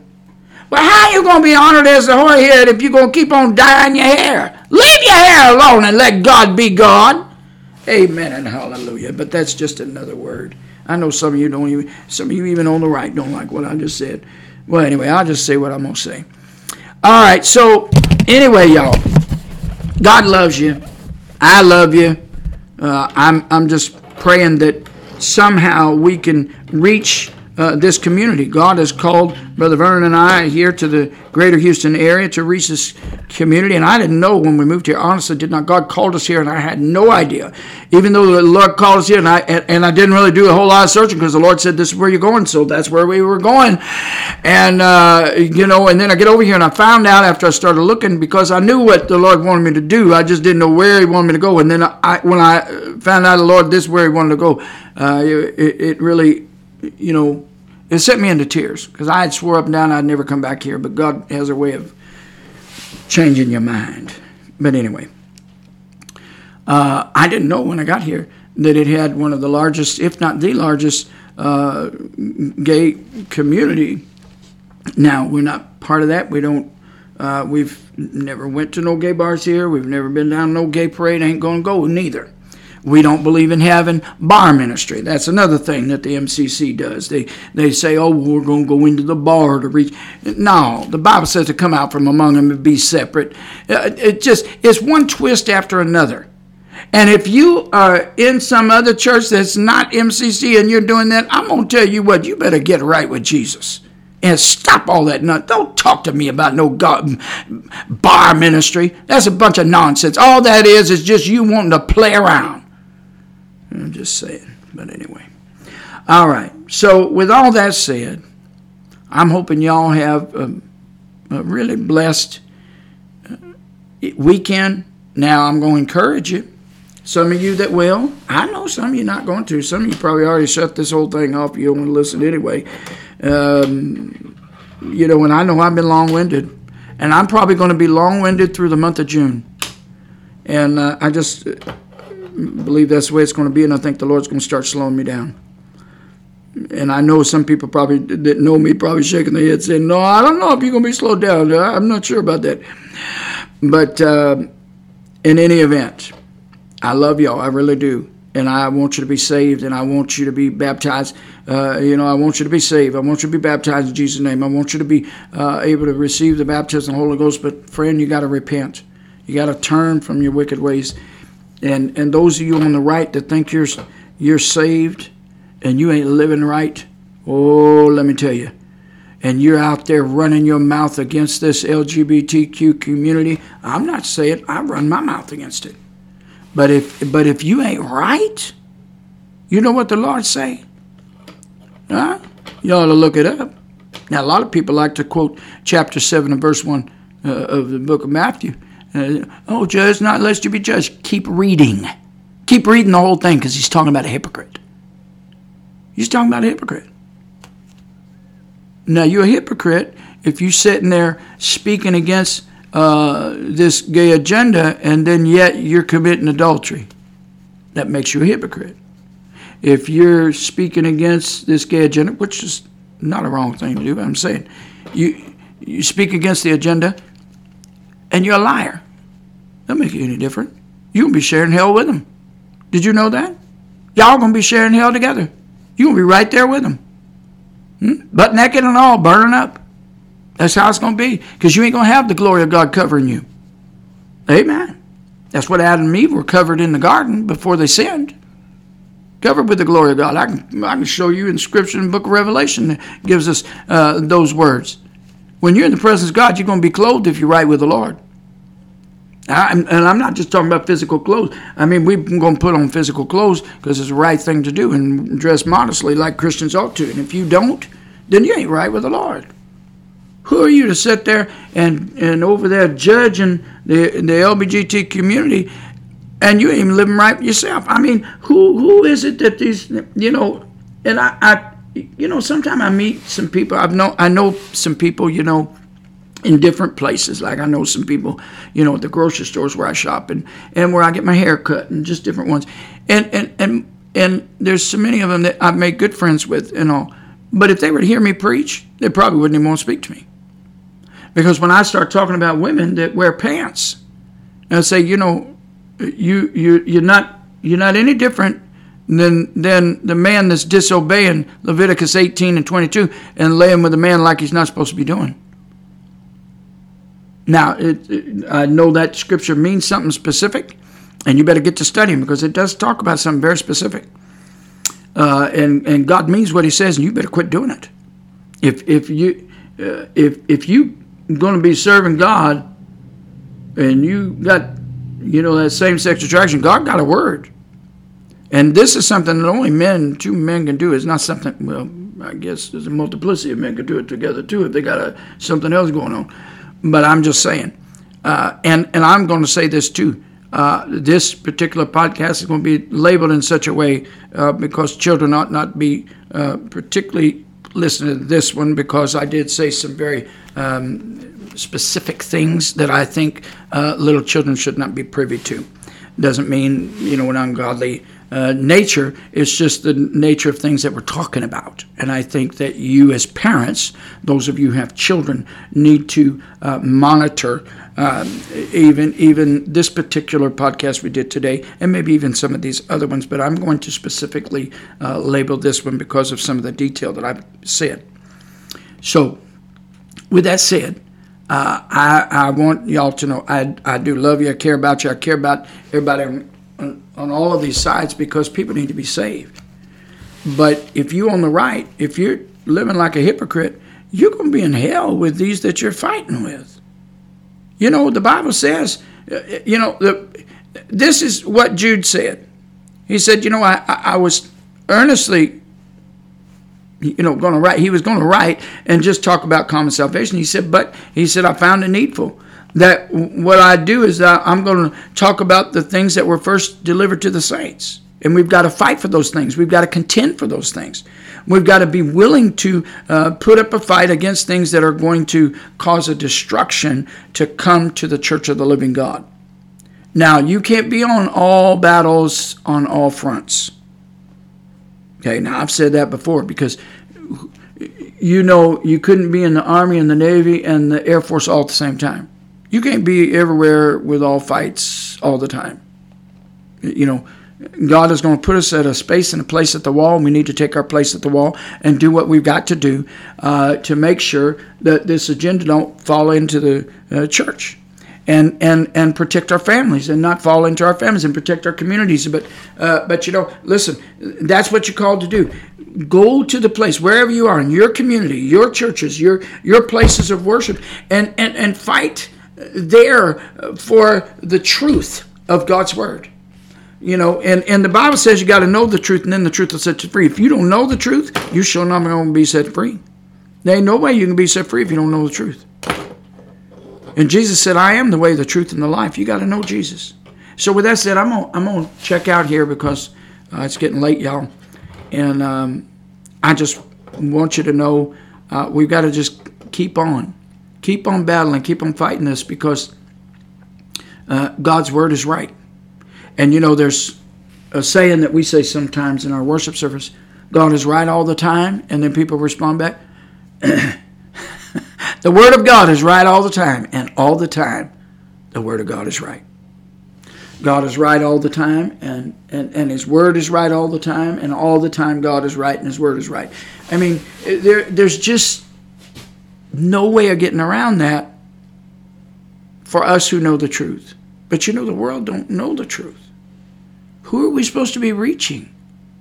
You, you can't just say, well, I'm going I'm to close the doors to certain people. Well, what if those certain people need Jesus and God is calling you to deal with them and to reach them? This is what God has called us to do.